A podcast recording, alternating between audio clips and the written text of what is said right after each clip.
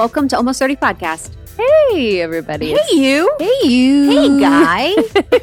hey, babe. What did you used to, what was, did you have any, uh, hey guys, it's Lindsay and Krista. Um, did you have any, whether it was like aim, hey, you know what I mean? Like the, the, Oh, the yeah, greetings to people on like an aim. what was it? Hi?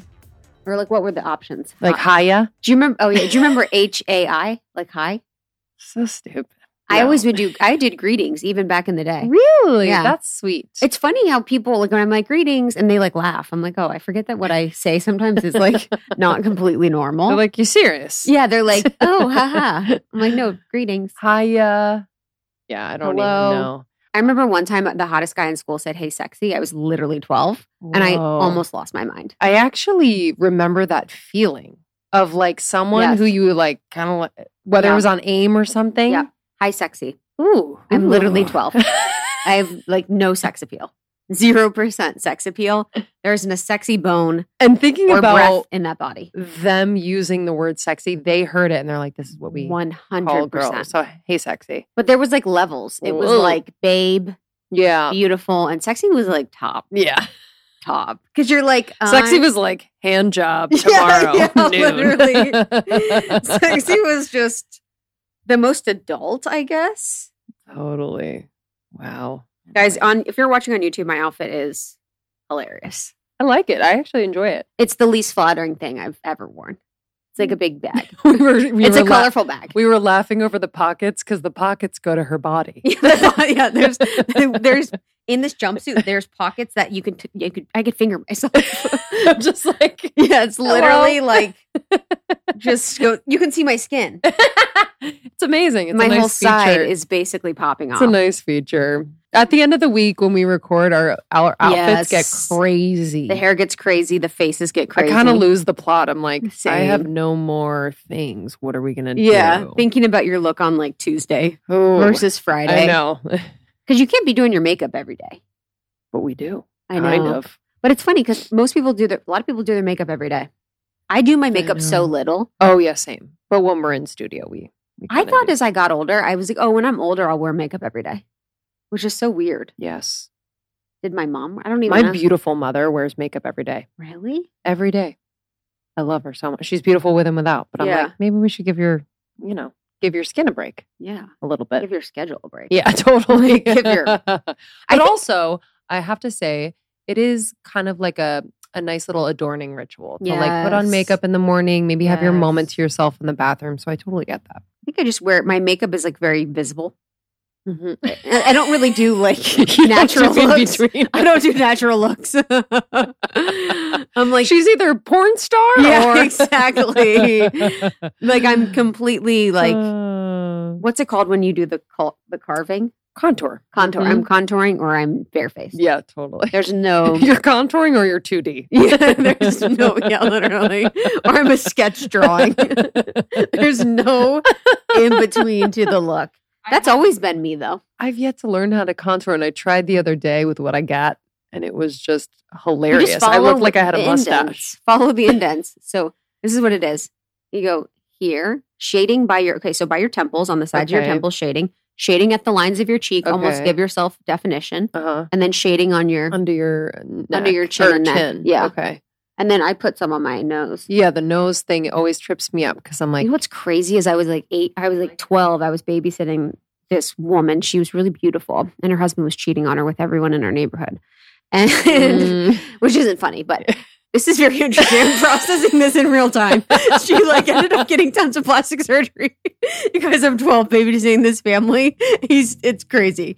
It's Keep a lot of drama. keep going. Okay, so she started getting a lot of plastic surgery, but before she did, I remember I was sitting in her bathroom watching her get ready, or we were talking about something with the kids. Mm. She was like, "I'm going to get my nose done, but until then, do you want to know how to make your nose small?" way. and taught me how to contour my nose when I was like A pioneer. icon, Wow. beauty icon. Cool. I know, so dope. I'm gonna get my nose done, but I know. Yeah, I- she's I like, kinda I'm, like I'm gonna get it. I know. I feel sad for them. yeah. There was a lot of that going Bill? like, in the His name was suburbs, dude. Yeah, dude. It's crazy. They, they were like swingers. Some. It's so weird that I was. I just. I even when I was talking to you the other day. Speaking of AIM, when I was on AIM, I was like, "Did you guys go into like gay bear chats?" And you were like, no, you guys, we used to go into chats and the chats we used to go into were only like gay bear chats. I don't even know why. what would you say We used to just like witness, like we would just bear witness to what was happening. to bears? And, yeah, literally, yeah, we used to literally bear witness and just kind of watch. I don't know if we would poke the bear or what, but we would just kind of see what was happening. But I thought that was normal. And thinking about me being 12, so being, knowing that they were swingers, I'm kind of surprised. oh, the couple Yeah. that, that you babysat. I don't know where I heard this information either. wow. Very weird. Ohio drama. Yeah, but I remember I, me- I remember stuff in my small town too. I feel like it's it's almost like Yeah. more common in a small town than Yeah. a city. Yeah, I yeah. Maybe. I think the gossip is for sure. Like people kind of know on each other's business. Oh, when you're in the city, you're probably like, "There's so many of you. Mm-hmm. I can't know your business." Mm-hmm. You know. Totally. I remember the gossip moms. Did you have like gossip moms? Oh yeah. Yeah, I remember them. Yeah. My mom never like liked that. Yeah, my know? mom was on Mars. Yeah. Dude, on Mars. No idea. Which I'm grateful for. I hung out with exactly. the gossip moms' daughters, Daughters. for a little bit. Yeah. Didn't last long. Yeah. I was too Yeah. bad. Too bad. I was Oh, too bad. bad of an influence. Yeah. We would like sneak out and then we'd come home to my house and the gossip moms would be there with my mom. Oh, Mhm. no Yeah, and your mom's like, They'd be like, Where'd "Huh?" you go? We were like, On a walk. They're like, It's midnight. We're like, Whatever. You're like, I'm a pioneer. I was walking. yeah, I literally walking back. I was hot girl walking when I was 14.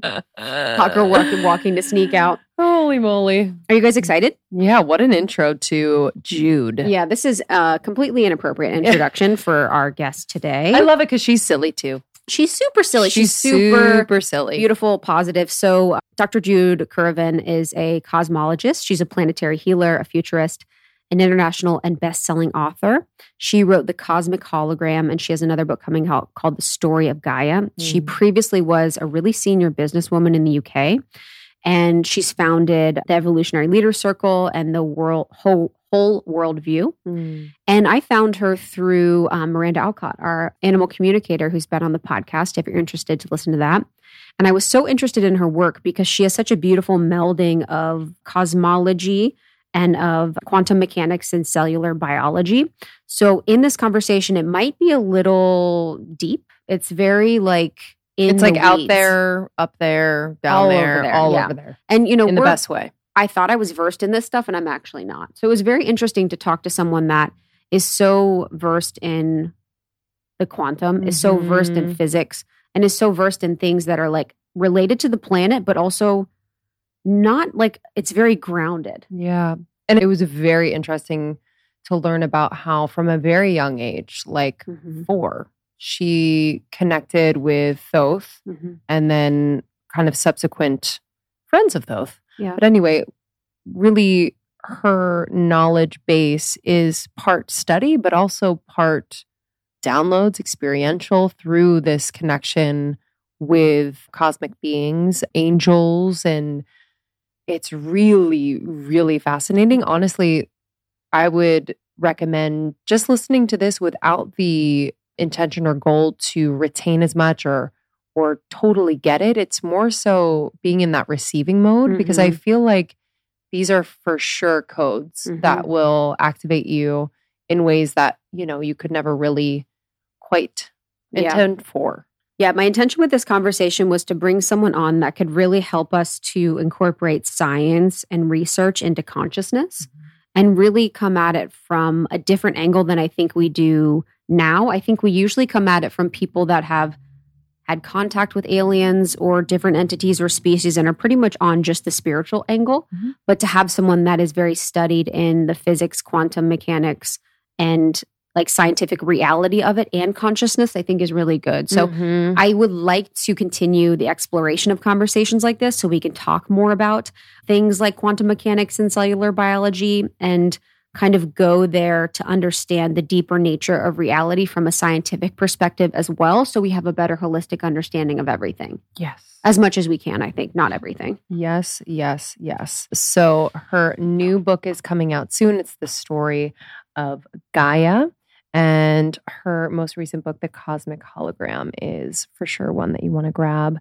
And we just love you, Jude. It was just such a Yeah. beautiful, lovely conversation. I feel um yeah, I felt seen. Even though I went into it being like, I know nothing. yeah, I felt seen. I did too. So She's an thank you. incredible speaker. She's Yeah. from the UK. She, she has a beautiful, beautiful accent. Mm-hmm. So I'm looking forward to you all hearing this. If you have a friend or someone in your community that finds this information interesting and relevant and is curious about the cosmos, definitely send it to them. Maybe you can have a conversation about it to dig deeper. And you can find more information about her at judecurrivan.com. Beautiful. Thank you all for listening. We appreciate you. If this episode just wet your, what do you say? I don't know what you're Wet your- your wet your whistle. Wet your whistle. Wet your they're listening. Wet- Wet, your ears. Wet your ears. Lick your, I don't know. um, please pass it to a friend or someone you feel like would really get something from this episode or others. We have over 500 for you to mm-hmm. listen to. And we also have our new podcast called Morning Microdose. These are curated clips from almost 30 podcasts, those vortex moments that we wanted to share with you in little bite size nuggets so that you can prime yourself for the day. So our intention is maybe you this is the first thing you listen to after you do your morning routine rather than the news or the dirty scroll on Instagram. And we hope you love it. So subscribe to Morning Microdose. Almost 30 is our website. We did a little refresh. You can check it out. Almost 30 podcast on TikTok, where we share helpful tips and information from the pod. Almost 30 podcast on Instagram. And all of our courses and programs and membership is also at almost30.com. Yeah. Thanks for listening. We'll see you on the other side. We'll see you soon. Bye. Bye. I am going to do a live card pull right here on air from a special new Oracle deck. I'm excited and honored to talk to you about our friend Adriana Ayales, the founder of Anima Mundi, has created the Herbal Astrology Oracle deck. And y'all, it is so freaking gorgeous.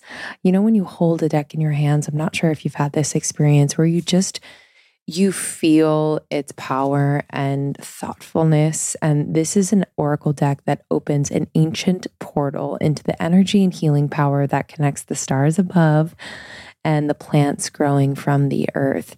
It's really beautiful. I've actually learned so much by using this deck thus far. And the guidebook is amazing. It illustrates the traditional medicinal applications, ceremonial uses of the herbs, spiritual messages, animal guides, and symbolic meanings associated with the important herbs, trees, flowers, and mushrooms. So I'm going to pull one for us right here on air. This is for all of you listening. Ooh, I pulled horsetail. And the associated word is patience. Let me look this up for us real quick. I love this guidebook. It's so beautifully written. Horsetail. Whenever you cross paths with a horsetail, you are looking at a member of the sole surviving genus of a once great lineage. Prehistoric horsetail is said to have been giant compared to the remaining species that exist today. This primitive plant is a descendant of large trees from the Paleozoic area. So lots of history here. Let me jump to the astrological connection. Horsetail is ruled by Saturn as strengthening the skeletal system and connective tissues and promoting wound healing, hair growth, skin protection, and bone strength in the ringed planet's domain. Saturn also corresponds with the processing of minerals within the body, particularly the kidneys, which horsetail also nourishes. Now, for our listeners, I'm excited for you. Okay. You're going to get 15% off with code almost 30 when you go to animamundiherbals.com. That's animamundiherbals.com. A N I M A M U N D I herbals.com. Use the code almost 30 for 15% off. So grateful to have you here. I've known about your work just this year. I was introduced and you know, I really love the way that you speak. I really love the hope that you bring for the world. I really love the way that you see things. And our community is people that are spiritually curious. They love all things mystical. They love all things galactic. They love all things cosmic. So I think this will be a beautiful conversation where we're talking about the spirituality part and then the science part because you're such an expert in that. But something I found so interesting about your past and your history was when you talked about being a child and you were having these supernatural experiences and the supernatural um, cosmic conversation with maybe galactic beings, which a lot of our audience may feel familiar to or may want to know more about. So I'd love to hear about your childhood and really this like unique quality to the experience of um, our universe at that time. Well, thank you. And it's lovely to be with you. Uh, I'm so looking forward to the fun of our exploring together today. But yeah, just going back to when I was four years old, and I wouldn't describe them as supernatural or paranormal experiences. I prefer to use the term supernormal because, you know, in, in all the journey that I've been doing since then, and I'm 70 now, so I'm still a child, okay? But that journey has explored that deeper multidimensional understanding of the nature of reality ever since. And very much that these are attributes, these are phenomena that are, are our natural inheritance, our natural heritage. And so I talk sometimes about, you know, intuition being our, our superpower, but it's more than, than intuition. It, it's we have an innate ability to communicate, to engage with, to learn from in many cases you know, the, the multidimensional intelligences and archetypes and entities that are very much our community, our, our community, our planetary community, our galactic community, our universal community. So when I was four years old, the first experience that I had was a discarnate light that came into my room, and I started to have hear, you know, an inner hearing, a clairaudient message. I was just curious. And it felt so natural and so easy. So I entered a conversation then that's lasted for more than six and a half decades ever since. And from that first introduction, you know, it's like meeting a friend and then you meet another friend through your friend and then you meet another friend through that friend. It's like, it's like six degrees of separation on a multidimensional level. And that's been an ongoing journey. And it's been so incredibly enriching for my life. And I'm sure it is for the community that, that, you know, it's your community and now my community. And I feel that now is the time more than ever to really almost accept the invitation of the universe to enter into this relationship, these much broader, grander, deeper relationships with the entire reality and, and deep benevolence of our universe and, and all its kinship and family. What was it about your childhood that allowed you to stay in connection in that way and so open? Because I, just from my own experience, I feel like there was like little and big ways that that part of me was either not supported or just kind of shut down. So I'm curious what what the that environment was like to help you stay in connection? I never told anybody. there you there go. There you go. That's the secret. you heard it here. you know, and it wasn't, and it wasn't because I was afraid to. It just didn't occur to me. I was having such amazing adventures, and I know my mum would have accepted, you know, as as normal. I mean, she was highly intuitive herself. But I grew up in the north of England in a mining community, coal mining community. My dad was a coal miner. My granddad was a coal miner.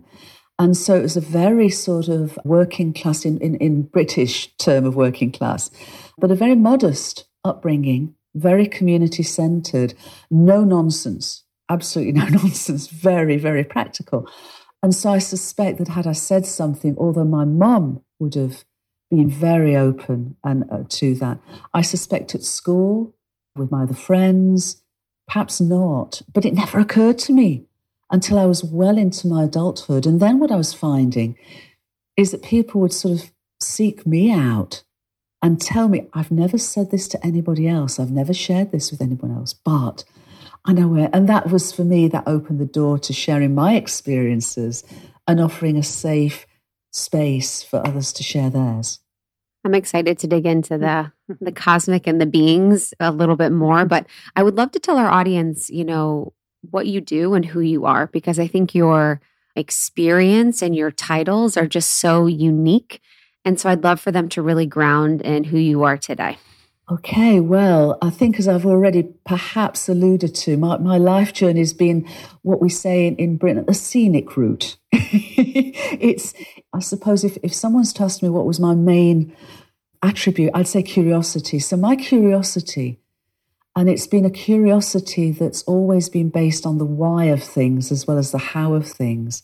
Why are things as they are? So it has been an amazing scenic route because while I was having all of these adventures walking between worlds all my life, and we can certainly, you know, explore more of those, I was also wondering why and how what I was experiencing in this sort of multidimensional grandness of the world and the nature of reality, how that became the universe, the physical realm that we, you know, embody in our human journey and, and our, our earth walk. And so I was also studying physics and quantum physics from a ridiculously early age a ridiculously early age. I mean, I think I was six when I started to read about quantum physics. And so it went up. But what it was, it really gave me a, another language to go alongside my experiences of and weave together with, and really not be limited by the, the sort of the physics of the so-called physical world, but the metaphysics, which of course is, is so much of the universal wisdom teachings, ancient wisdom teachings, spiritually based traditions. So I was weaving those together. I never saw a separation between what I'd call science and spirituality. For me, there were always different ways of exploring and, and expressing what I was discovering. And then after university, where I did a master's degree in physics at Oxford University and specialized in cosmology and quantum physics, I went into the world of corporates and became an accountant. As you do. so the next 20 years, that was my journey. And I ended up being one of the most senior business women in the UK, responsible for two $500 million turnover businesses in my career on the board. You know, the first woman in the UK to be a main board member of a, a large scale organization and loved it. And it really, it then grounded me in what it means to connect with people. Because at that point, you know, I was so happy communicating with angels and extraterrestrials and devas and everybody. But what it did is it really was wonderful. In A, me journeying around the world and being very grounded and very practical and be able to talk about what we needed perhaps to transform in our everyday lives, the way we organize ourselves. And it was another part of that scenic route. And then after that, I, I got a message that said, enough now, no more strategic plans, no more business plans. And then I left corporate life and really then entered what I feel is my, my true role in being here, which is to serve, you know, the possibility of our conscious evolution. So I went and did a doctorate in archaeology, researching ancient cosmologies, how we see ourselves, how the ancients saw themselves and their relationships with each other in the world. So, the leading edge science, the ancient wisdom, the nature of consciousness, and how do we practically bring all of that with a transformed worldview into our everyday lives to serve, you know, the good of the whole. So that's been the scenic route and authoring lots of books on the way and all the rest of it. So it's fascinating that you grounded in in such a like I guess common and typical job that a lot of mm-hmm. people find themselves in and really felt the joy and mm-hmm. purpose in bringing forth your understanding of the metaphysical world into those arenas which i i think about that a lot where i'm like wow if if only this big, huge company, this like financial institution had the understanding of the energetics of what's mm-hmm. happening and how either much more successful they would be or how much happier they would be or how much more productive. So, yeah, imagine board meetings. They're like, we're calling on our angels and guides to support to support us in this board meeting today. Mm-hmm. It's so true. It's so, so true. In your study of ancient cosmology, I'm just curious because from my understanding, which is, you know, very, very nascent, it seems that the technology in ancient times um, around the world is more advanced, perhaps, or had kind of the key, the core of what really works. And then we kind of lost it along the way. So, in your findings at a high level, what fascinated you about their technology, their understanding of the world, of themselves, and of the connection to the cosmos? It's a great question. I think it, it varies over time and it varies across cultures. And when we talk about technologies, I suppose for most of us, it, it's the sort of the technologies we're familiar with, which are very much, you know, material in, in their sense. They're very clever. You know, we wouldn't be having this conversation without some very, very clever technologies. But for them, I think the technologies are more technologies of consciousness. So, one of the main traditions that I've always revered, and I feel that it offers us perhaps the most profound teachings of the ancient world, is that of ancient India and the Vedic tradition of ancient India, where there was a whole sort of tradition of, of rishis, wise adepts who spent their entire life really attuning with and entering into this, these journeys of metaphysical discoveries. And what they shared with us, which we still have, we still have the writings, you know, the Gitas, the Bhagavad Gitas and the Upanishads, the, the interpretations that they came back with was very much what, you know, my work now is, is serves in the sense of consciousness, mind and consciousness being primary to the appearance of our world. And, and to go even further than that, and to say that mind and consciousness aren't something we have, they're literally what we and the whole world are. And now, leading edge science, you know, at all scales of existence and across many, many different fields of research, is coming to that same perspective. And so, the metaphors, the analogies that came out of, of ancient India, such as the universe being a, a representative of the breath of God, the breath of Brahman. Well, I now talk about our universe beginning not in a big bang, which wasn't big and it wasn't bang. It wasn't a bang. It wasn't a chaos of a bang. It was far more like the minute beginning of an ongoing big breath. So again, that's reflective of that ancient understanding. And another one, which I use a lot, is a concept called Indra's net, I N D R A S, Indra's net. And that describes reality in the world as made up of a myriad of multifaceted gems, jewels, each with numerous facets reflecting each other and, and connected by golden threads of light. And now, when I write a book called The Cosmic Hologram, and based on the, the understanding the so called holographic principle, that's just Indra's net with, with you know, modern terminology, but it's that perspective of the whole reflected in the many parts, and each part reflecting the whole. And that comes through ancient Egyptian wisdom too, and many other traditions. Yeah, as above, so below. Ah, that's the Hermetic teaching, exactly so, yes. Yeah, I would love to explore Egypt a little bit because I feel like Egypt is such a is such a culture of relevance where I feel like in spirituality it's sort of the mecca of what we understand. I'm glad you brought up India, but I'd love to hear a little bit about what you discovered in Egypt.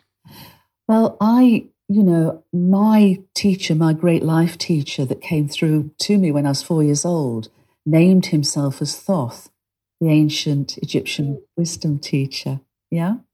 And I know that many folks who are awakening to this perspective, this multidimensional journey, this adventure of discovery, have that relationship with Thoth too. So for me, from a very early age, the, that wisdom, those wisdom teachings of ancient Egypt was central. And of course, when we talk about the, the gods and the goddesses of, of Egypt, the tradition actually describes them as netra, and it describes them more as principles of consciousness, archetypes of consciousness. And that's how I've always experienced them. And for many, many years, you know, I said, introduced a friend to another friend. Well, I got introduced by Thoth to all of the other netra that are the, the pantheon, the great pantheon of consciousness that lies at the heart and soul of ancient Egyptian teachings. If we were to think about it, all of the gods and goddesses within Egypt are actually archetypes and they represent like an energetic signature that is provides or, or presents a message, right? They do, but I'd, I'd, like, I'd like to suggest we go beyond the 20th century usage of, you know, we, the 20th century science is based on two great pillars quantum physics and relativity physics. And quantum physics describes energy matter, and relativity physics describes space and time. And what we're now realizing is that those attributes of our universe are its appearance, not its deeper reality. And its deeper reality emerges from, you know, non physical realms of causation and intelligence and intention.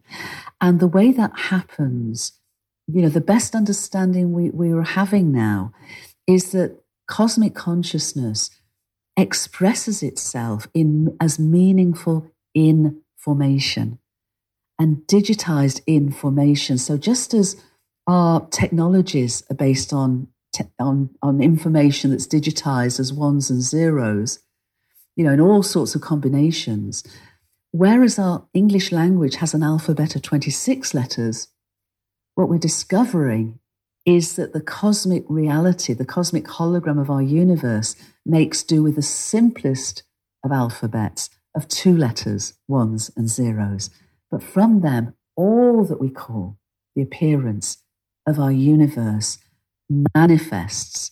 So beneath energy matter is information expressing itself as energy matter. Beneath the appearance of space time is information expressing itself in complementary ways as the space and time of the appearance of our universe. So that's why when we talk about energy healing, yes, we talk about vibration and frequency, but they are the sort of the wave guides. They are the ways in which that meaningful information expresses itself as all the energy and matter that then is the appearance of our universe. So from that absolute foundation, which is at the most minute scale possible, then all of the reality leaves snowflakes, planets, people, galaxies, stars, the whole universe of energy matter literally materializes. Oh, this is one of my favorite self care practices of all time and I can do it in my home, which is so magical and amazing. Higher dose sauna blanket, baby. this is their number one best selling sauna blanket. It's portable, it's infrared, and it's unbelievable for detoxification. It reduces inflammation, it supports restful sleep. It burns up to 600 calories in an hour while lying down. What? You are basically working out without working out. It's actually insane. I love HigherDOSE. This is a holistic recovery brand. It is a cult favorite and they create wellness technology that turns your home into a spa. So, the sauna blanket is my number one. I do it probably like twice a week on average. And y'all, it just gives me a good sweat. I feel my pores open up. I feel my blood flow is so much better. I have more energy. And then when night comes, I am sleeping like a baby. They also have a red light mask, which I love. So this keeps my skin incredibly clear. Um, it activates the mitochondria in the cells and just really helps them to recover and be as just alive as possible. I also really love their PEMF mat. So this is basically something that you can take with you into work. You can stay grounded everywhere you go. It's a portable size, travel ready. It's really, really awesome. It will boost your mood, reduce stress, relieve chronic pain, and increase your energy. And of course, anything HigherDOSE, 30 day money back guarantee if you're not totally hooked. So for our listeners, I'm jazzed. You get 15% off site wide, which is so freaking amazing. Almost 30 is the code when you go to higherdose.com. And y'all, it's the holiday season. This is literally the perfect gift. Honestly, anyone would be so excited to create a spa in their home with higher dose wellness technology. So check it out, higherdose.com, and you're going to use the code almost 30 for 15% off site wide. That's higherdose.com, H I G H E R D O S E.com. Use the code almost 30 for 15% off site wide. Great holiday gift. your connection with Thoth and the subsequent relationships that you formed because of his introduction to them, I'm curious if within your work, did you find that you were receiving and understanding more information through them rather than actual in the field kind of scientific exploration? Was it kind of these downloads that felt like immediate understanding? I'm curious, kind of that process. It, yes, is the answer. what I would say. Wow. what I would, that would have been helpful in my physics class. I know, honestly. Okay? Like, yeah. I'm just saying. Yes, yes, it's a yes. What I found is, is they weave together. And, and more and more they weave together in a, a really seamless way. It's like a tapestry of awareness, a tapestry you know, with many, many different threads. So, for example, at one point when I was writing the cosmic hologram a few years ago, or the book was writing me, I woke up at 4 a.m. and I was literally standing on the bow wave of our universe. I was standing on the edge of space and time.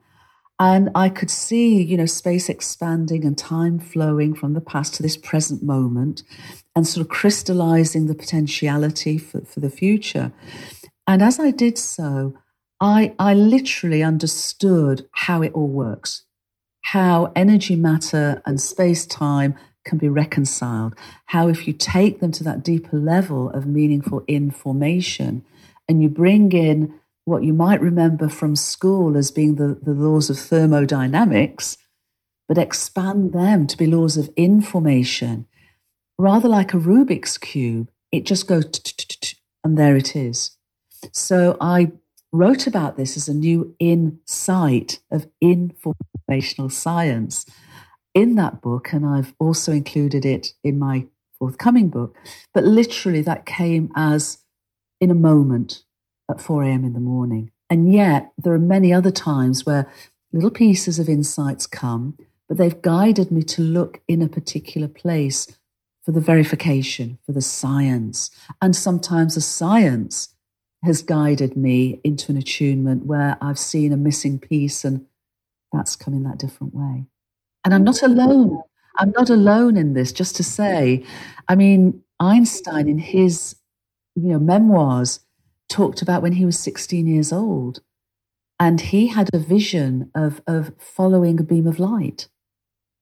And that vision brought him to that incredible insight that space and time are each relative to an observer, but when you put them together as space time, they become what's known as invariant. And on that basis, our universe is founded. But he followed a beam of light to that insight. Yeah, that's an interesting thought to think about. You know, I think when we think about some of the great minds, oftentimes they were visited or they were channeling something or they had some sort of cosmic support. Since this is something that you've been working with, have you found that as a trend with some of the great minds and thinkers that have brought through powerful technologies or consciousnesses? I think it's always been the case. I mean, when we go back, as I mentioned, to the rishis, the, the, the, adepts of ancient India, the adepts of ancient Egypt, those of China, indigenous wisdom teachings, you know, all of them speak to this, this, this walking between worlds, this, this obtaining this understanding, you know, in, in these deeper perspectives, these most profound communications. And so all I would suggest that many, many scientific pioneers have experienced these, and, and some have spoken about it and some haven't. But there's a new book coming out, and, and a number of books actually that are, that are on the way which is talking about the spiritual awakenings and the insights of, of scientists and academics that are now willing to speak about their own journeys. And I've just contributed to a couple of those recently. But I'm also an advisor to a group called the Galileo Commission, which is a group of hundreds of scientists that are very much coming forward from this emergent understanding of a conscious, living, and evolving, multidimensional universe within, you know, an infinite and eternal cosmos. So things are moving and they're moving now fast. Yeah. What would you say that the split was? Like, what do you think was happening within our evolution where there was the fear of talking about these these spiritual experiences or talking about these super normal experiences? Where do you think that that happened along our evolution? I think it probably started actually further back than we, we often consider it to. Because what we see as an archaeologist, as an anthropological archaeologist, so I'm looking at people as well as, you know, material relics. You know, you go back to the, the time of the Neolithic, and at that point, people started to evolve different perspectives of, of who they were and their relationship with the cosmos. And I think it was still very much spiritually based you know, and a realization of, of the harmony and the relationships. But over time, as those eras moved into what's called the Bronze Age, you had that old sort of balance, perhaps, of right and left brain and feminine and masculine approaches and balance. And it moved more into a masculine left brain perspective, as it were, of the, the relationship. And I think that did start, and also writing came along. So there was a there was a movement away from this experiential embodiment of wholeness, you know, gradually moving away into almost a, a mind, body, spirit perspective. And as my dear friend Elisabet Sahtouris says, consciousness is the whole piano keyboard, you know, from the physical through to the highest spiritual. There is no break there is no separation. It is part of a, a continuum in that regard.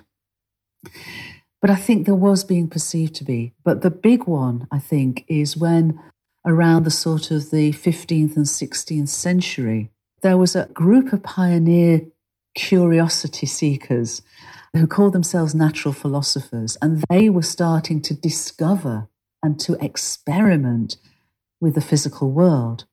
You know, we had amazing pioneers such as Copernicus and Galileo and Newton. And all of them were very spiritual in that sense.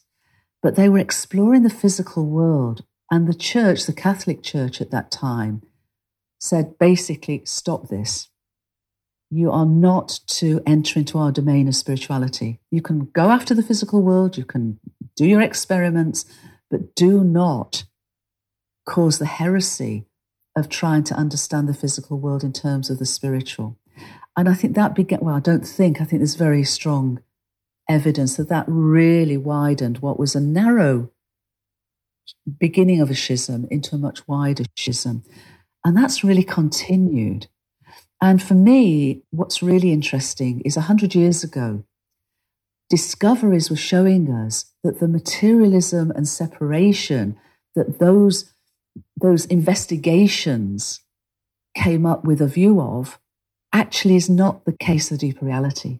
So the phenomena that were anomalous, they weren't fitting into that model at all, gave rise to quantum physics, you know, where the observer and the observed is not separate, where there is a multidimensionality, where our universe does exist and evolve as a unified entity, where non local phenomena is natural. It's just natural, super normal.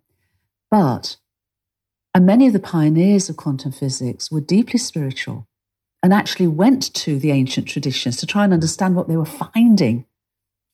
But their findings were accepted, but the understanding was pushed to the side, as it was for Einstein. So the last hundred years have been this continuation of the 16th to 19th century model of materialism and separation, separation, even though we, we know we have the evidence now more and more and more that's turning it on its head, the mainstream science has still absolutely held to that view. And I think in part it's because there's a deep fear in many materialist scientists of the Pandora's box that could be opened when there's a realization that all the roads lead to consciousness being fundamental. Yeah, change is scary. I think what's so special about being in a body at this time on earth is that we're witnessing this shift in consciousness on a level that's so in our face and it can be so difficult at times you know this kind of like old paradigm, new paradigm. It seems like there's this intense friction, but, you know, trusting in the purpose of it all. I guess, how would you explain this on a quantum level, on a, you know, a shifting of consciousness level so we can kind of mm, wrap our minds around it in a way that gives a bit more, what would I say, hope? Yeah, give us hope, doctor. Give us hope. Absolutely. And, and the hope needs to be authentic. You know, we don't want to swap, you know, what we have at the moment, which is existential. It really is. And I think that this is what's so exciting for me because having experienced the world in the way that we've been sharing and exploring, as I'm sure you both have and your community has, is now we have the leading edge science and the scientific evidence that's supporting those experiential that experiential understanding that's coming to converge with universal wisdom teachings and spiritually based traditions into an integral understanding, into a whole world view of the nature of reality. So I think the evidence, you know, at all scales, as I mentioned earlier, and, and so many fields of research, is the game changer to offer us authentic hope that the old paradigm of materialist separation and essentially a dead, meaningless, purposeless universe, an accidental evolution, is profoundly wrong and literally turning it on its head. So I think that is the game changer, potentially the game changer. And because we're realizing this, the evidence is showing us that it isn't just at the quantum scale you know, or the, the galactic scale. It's at our everyday lived lives because what we we're seeing is the same meaningful, what we call fractal patterns of expression are manifested from the scale of atoms and molecules and leaves and ecosystems and the internet and our collective behaviors to planetary scale, to the scale of our solar system, our galaxy, vast clusters of galaxies, and cosmologically. In 2017, the same fractal patterns I've just described at all scales were found in something called the cosmic microwave background. And this is a very ancient radiation left over from the very earliest era of our universe. And because space has expanded since, it literally now fills the whole of space.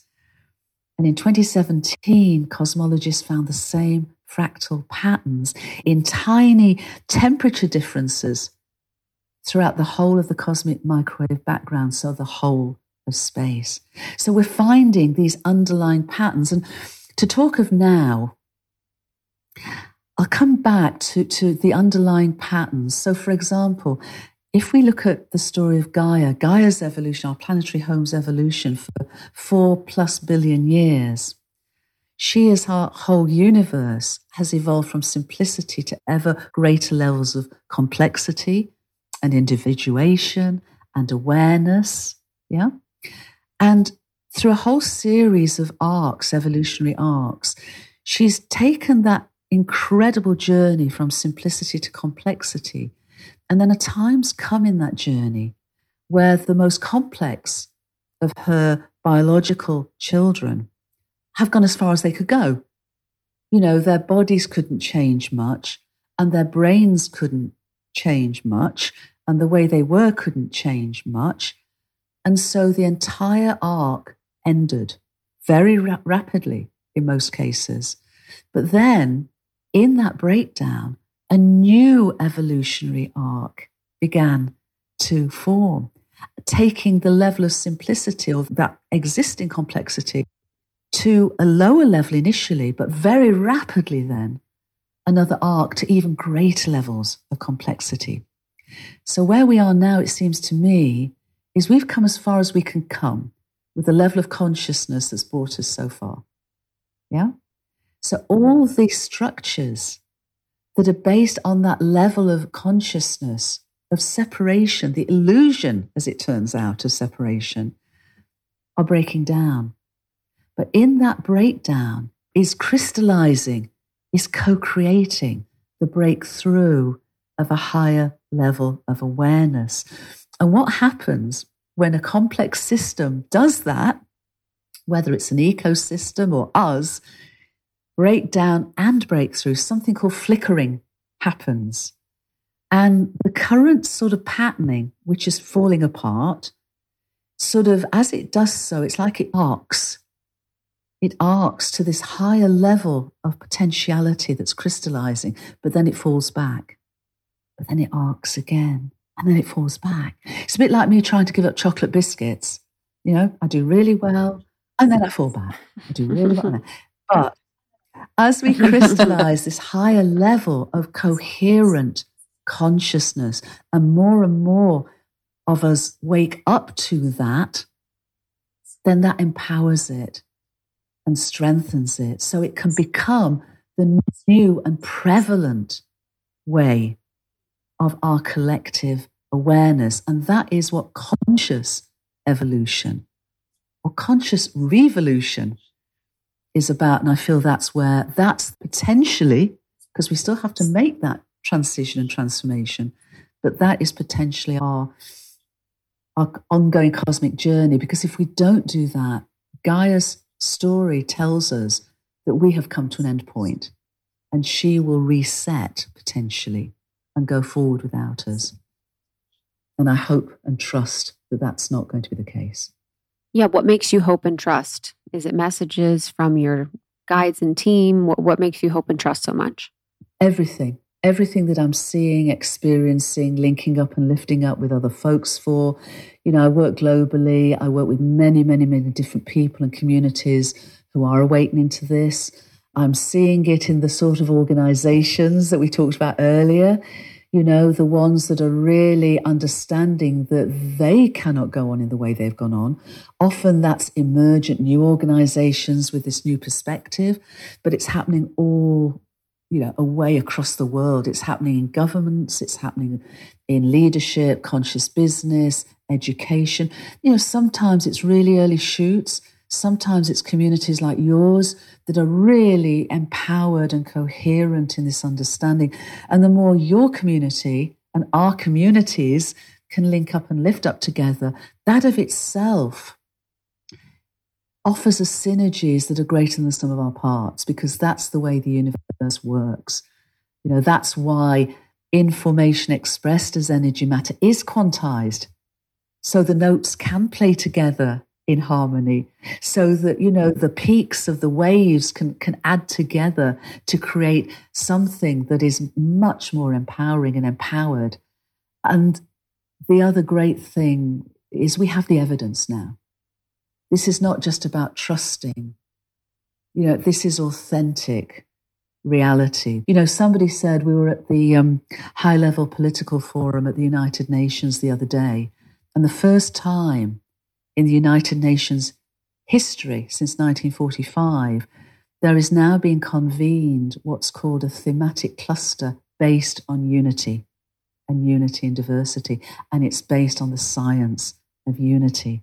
So, unity is no longer an aspiration, it's our existential reality that we now have the evidence for. That's why I have hope. What my life was like before I was properly hydrated. I don't know how I did it. I, if you know, used to be a fitness instructor. I was kind of chronically dehydrated and never really understood how to properly hydrate until I found LMNT.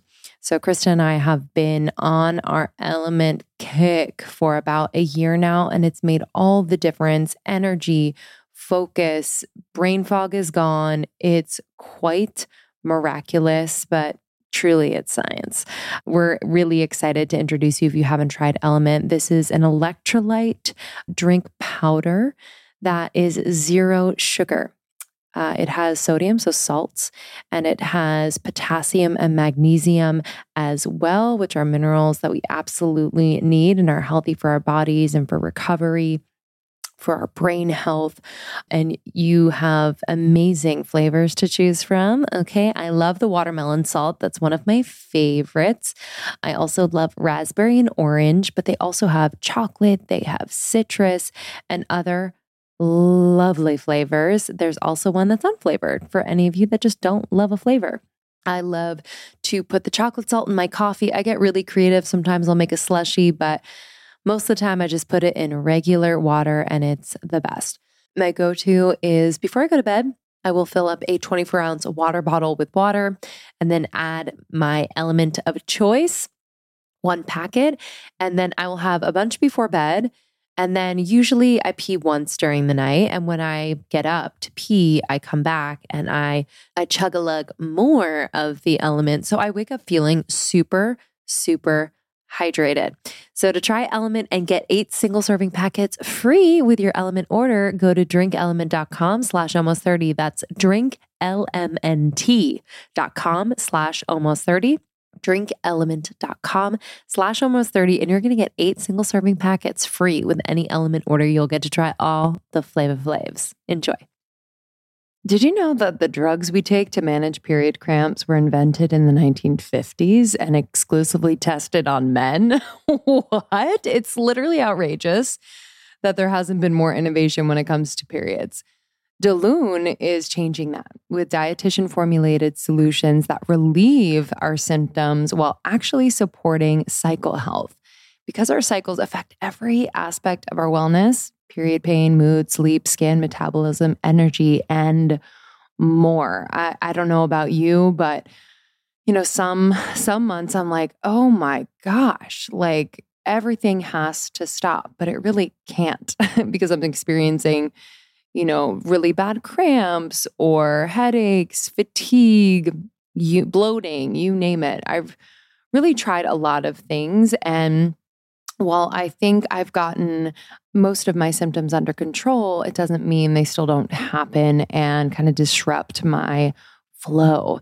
So I was really excited to find Daloon and recommend it to a lot of my friends. And they have been absolutely loving it. I was talking to a friend the other day that experienced like really, really bad periods, cramps, and just all these symptoms. And she was so happy uh, to try Daloon, she's noticed that her symptoms have subsided. They don't last as long, they're not as intense, and she can really just be in her life, which is really nice. So, Daloon Nutritional Solutions are dietitian formulated to work with your cycle health, not against it. It'll help you all month long while also relieving your cramps and PMS during your period. Daloon creates effective drug free supplements for period cramps, PMS, and optimal cycle health. So you can get the relief you need naturally, which I'm all about, and start feeling like your best self. So if you want high potency, fast acting supplements for your period cramps, PMS, and really getting your cycle health in its prime top condition, like 92% of their customers report that relief, try Daloon. Leave bad periods behind and start the new year off with 23% off. Go to cyclehealth.com slash almost 30 and use the code almost 30 to get 23% off plus free shipping. If Daloon isn't the right match for you, your money back is guaranteed. That's cyclehealth.com slash almost 30 and use the code almost 30 to get 23% off plus free shipping.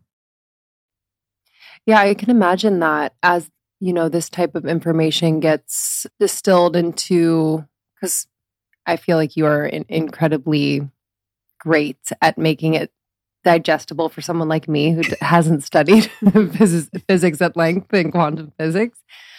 But the quality of the information is activating in the best way. So you know my prayer is also like as this becomes more widely available to people to hear, digest, kind of taken through their bodies. It's almost like a code, you know, yes. it's a code to activate within people. And it's really, really exciting. How would you guide people or recommend to people that they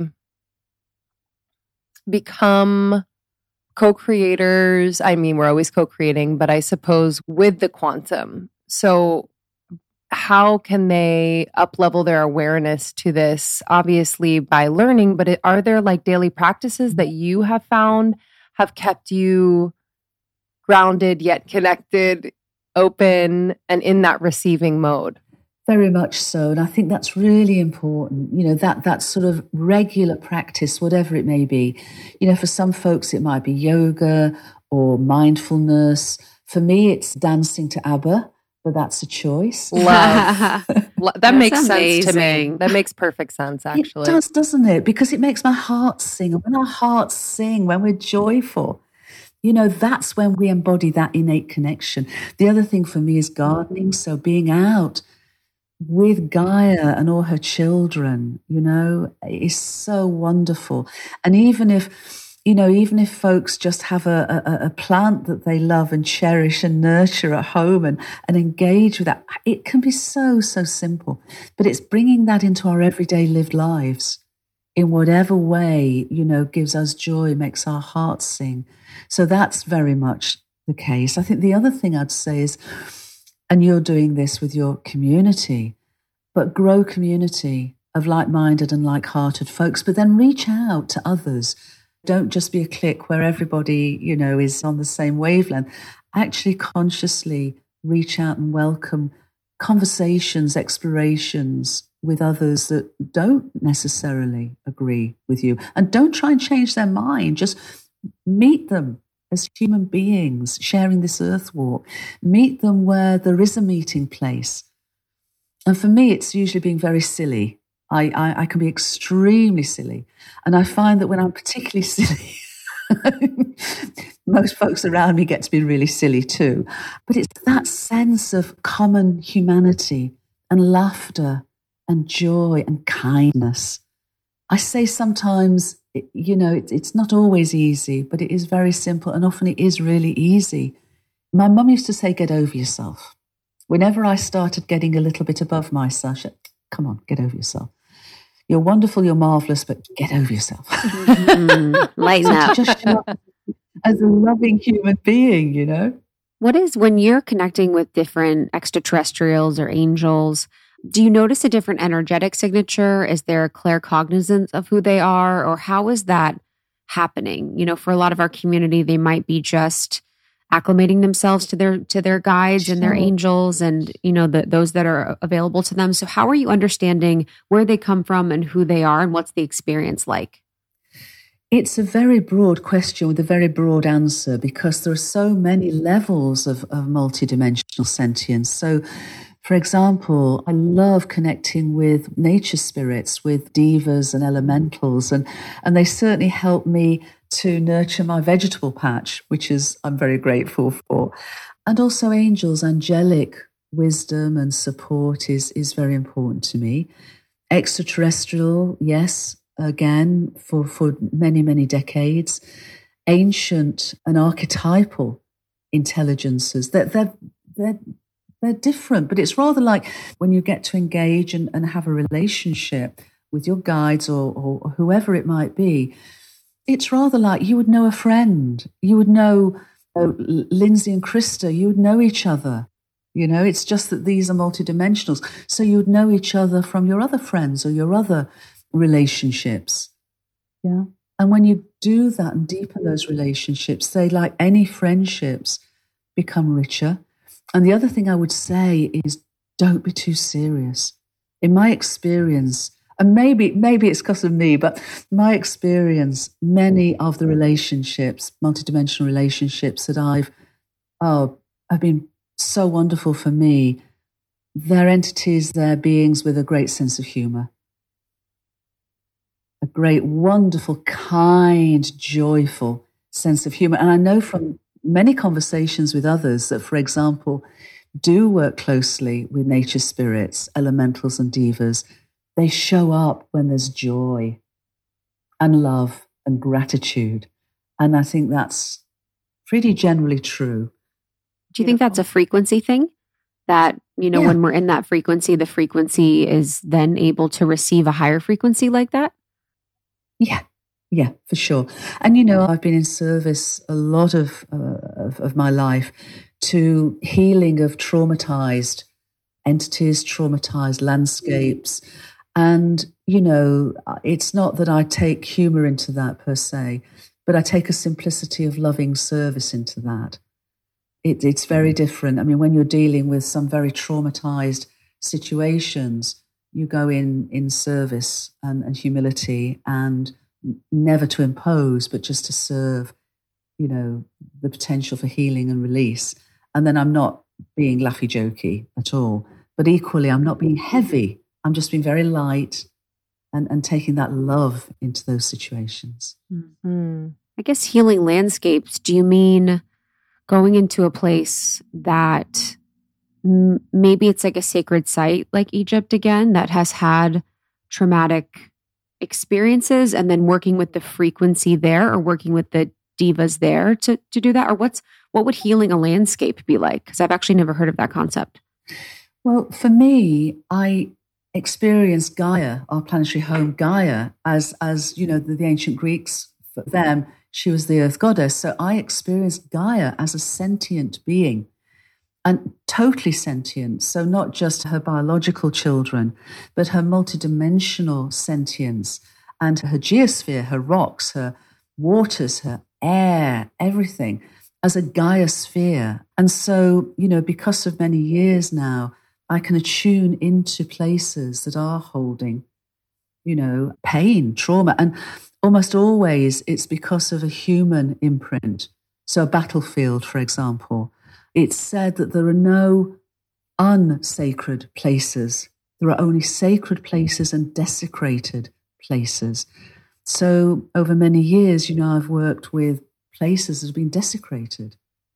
For example, mines where there's there's been a great deal of trauma, battlefields, many many different you know situations, and really just bringing that service of healing and release and replacing the trauma with that vibration of unconditional love, and not with an expectation and not with an imposition, but just to be in service to that to that healing, and then but also they're often being given guidance, as you say, guidance from the ancestors often, or devas, or angelic beings, you know. So again, there's this wonderful richness of wisdom available to us to then be guided by in service to that sort of healing. Hmm. Did Gaia want you to write this forthcoming book? Was was she guiding you and what was that process like? I, is like I, I feel if she hadn't, it wouldn't have got written. and and it does feel that she wrote me.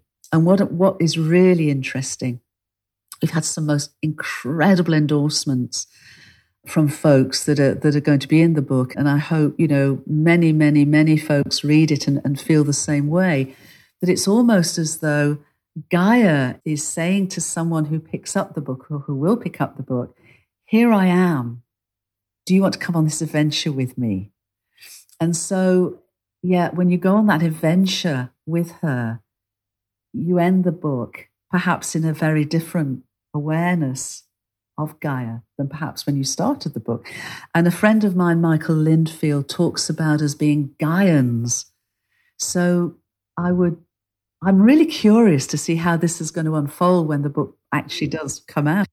But I'm just wondering to what sense people will come to that realization that they are Gaians by the end of the book and what that means for them in their own journeys, their own life, their own relationship with Gaia. Hmm. What is the concept of the book? What what is it about besides like Earth? What is is it kind of like a channeling of messages, or, or what exactly would you say the book is about? It's not the channeling as such, although at the beginning of each chapter, I do put a little, you know, personal piece about either an attunement or my own experience or, or whatever. But it's mainly carrying on from where the cosmic hologram completed. In other words, that we are microcosmic co creators of a universe of where mind and consciousness aren't something we have, they're what we are, of a universe that exists to evolve from simplicity to complexity and ever greater levels of, of awareness and conscious, you know, interdependence and interbeing.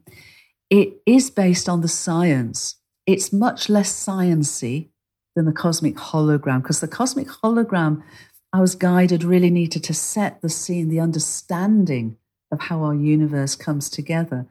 but it does, it overturns, just as the cosmic hologram overturned the material scientific separation paradigm that we bought into with the evidence that it was fundamentally flawed. What the story of Gaia does is it overturns the story of evolution as being driven by random mutations, as an accidental process, where consciousness somehow emerges at the end of it. Instead, it goes back to the very beginning of our universe. And so the subtitle's called The Big Breath and the Evolutionary Journey of Our Conscious Planet. So it goes back to the beginning and shows how consciousness was embodied intentionally by the cosmos from the very beginning of this wondrous story. And it takes us through all the stories of stars and galaxies and interstellar dust clouds and birthing fields for planetary systems and the birth of Gaia and her relationship with our sun and moon and planetary family and galaxy, and then into the story that's led to ours. And in the process, we make friends with slime molds, very intelligent, and and bats and octopuses, which have nine brains. Octopuses are and, amazing. And, and, Aren't they just? They're, if you, gosh, yes, aliens that exist on Earth. Mm-hmm. So the resources include things like My Octopus Teacher, um, which of course won, won an, uh, an Oscar uh, for a documentary. But so it's, it's the story of our living, conscious, evolving planetary home within a living, conscious, evolving universe as a great thought of an infinite and eternal cosmic mind, where we, as indeed all of our universes, have innate meaning and evolutionary purpose. I so can't wait. story. Mm-hmm. I'm so excited to read the new More book. Earth.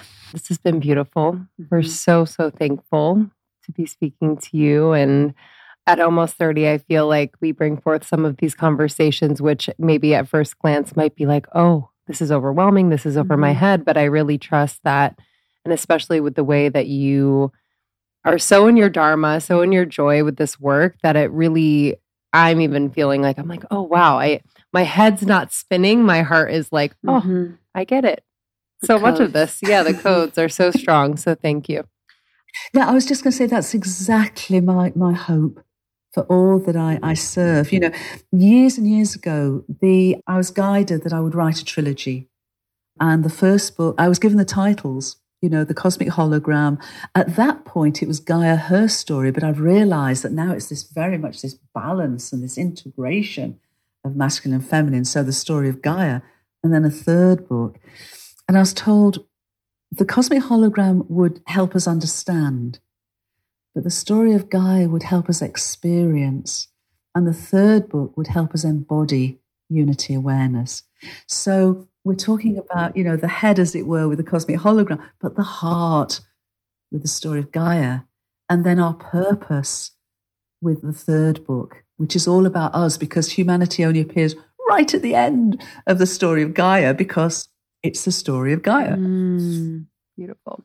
I would love to leave just, you have so many beautiful books on your bookshelf. I wish I could just zoom in and see them all.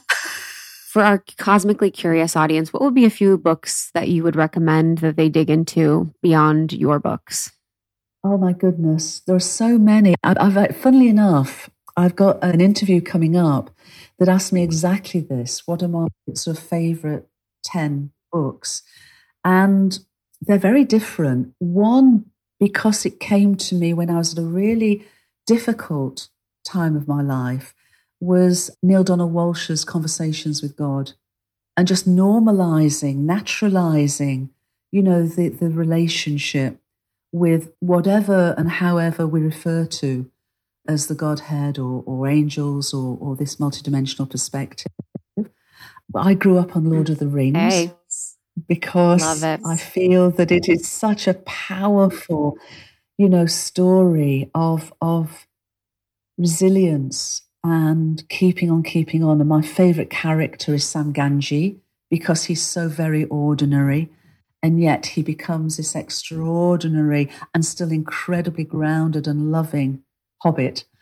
But there are many others, you know, The Road Less Traveled Scott Peck was was one that came for me and through me. There's a lovely book. If I think if anybody can read anything that's accessible about ancient Indian and ancient Egyptian wisdom teachings, it, and uh, in in many ways, I would say Mm-hmm. the book will find them. Mhm. You almost don't have to go and look. The Mhm. book will find you if you're open to this perspective. The book, the Mhm. books will find you. Mm, The teachers will find you. Thank you so much. This has been so lovely. I would love to do another one sometime soon. We can dig in a little bit deeper, but um, I'm really grateful. I'm grateful for your teachings. I'm grateful for your work, and I'm excited to share this with our audience. Yeah, I'm so excited for the book as well. So this will be coming out around the book. Perfect timing. Yes. Congratulations. And then we get to see the trilogy, the final chapter of Unity. yeah. Absolutely. Maybe we'll be united by then. Yeah, That'd be nice. honestly, can't That'll wait. Be the book. If not, I'm hoping it might give us another little push. Amen. Push and pull, push and pull. But that I'd Thank love you. to, to to continue our exploration. I really would. So just let me know when that when you feel the time's right. I'd love to. Beautiful. Thank Thank, you, you, Jen. And Jude. thank you for all you're doing and all your community's doing. Oh, you're so welcome. Thank you. We'll see you soon. Have a beautiful evening. We'll be in touch. Bye. Bye. Thank you so much, Dr. Jude Currivan. We love you so much. Again, the book is The Cosmic Hologram, and her next book is The Story of Gaia, which is out now. And thank you so much to the sponsors for this episode. As always, just bringing you brands that we love and use ourselves. We've vetted them for you. You can find all discount information in our show notes as well as on almost30.com, baby. We'll see you on the next one. Until then, be well. Be well. bye bye.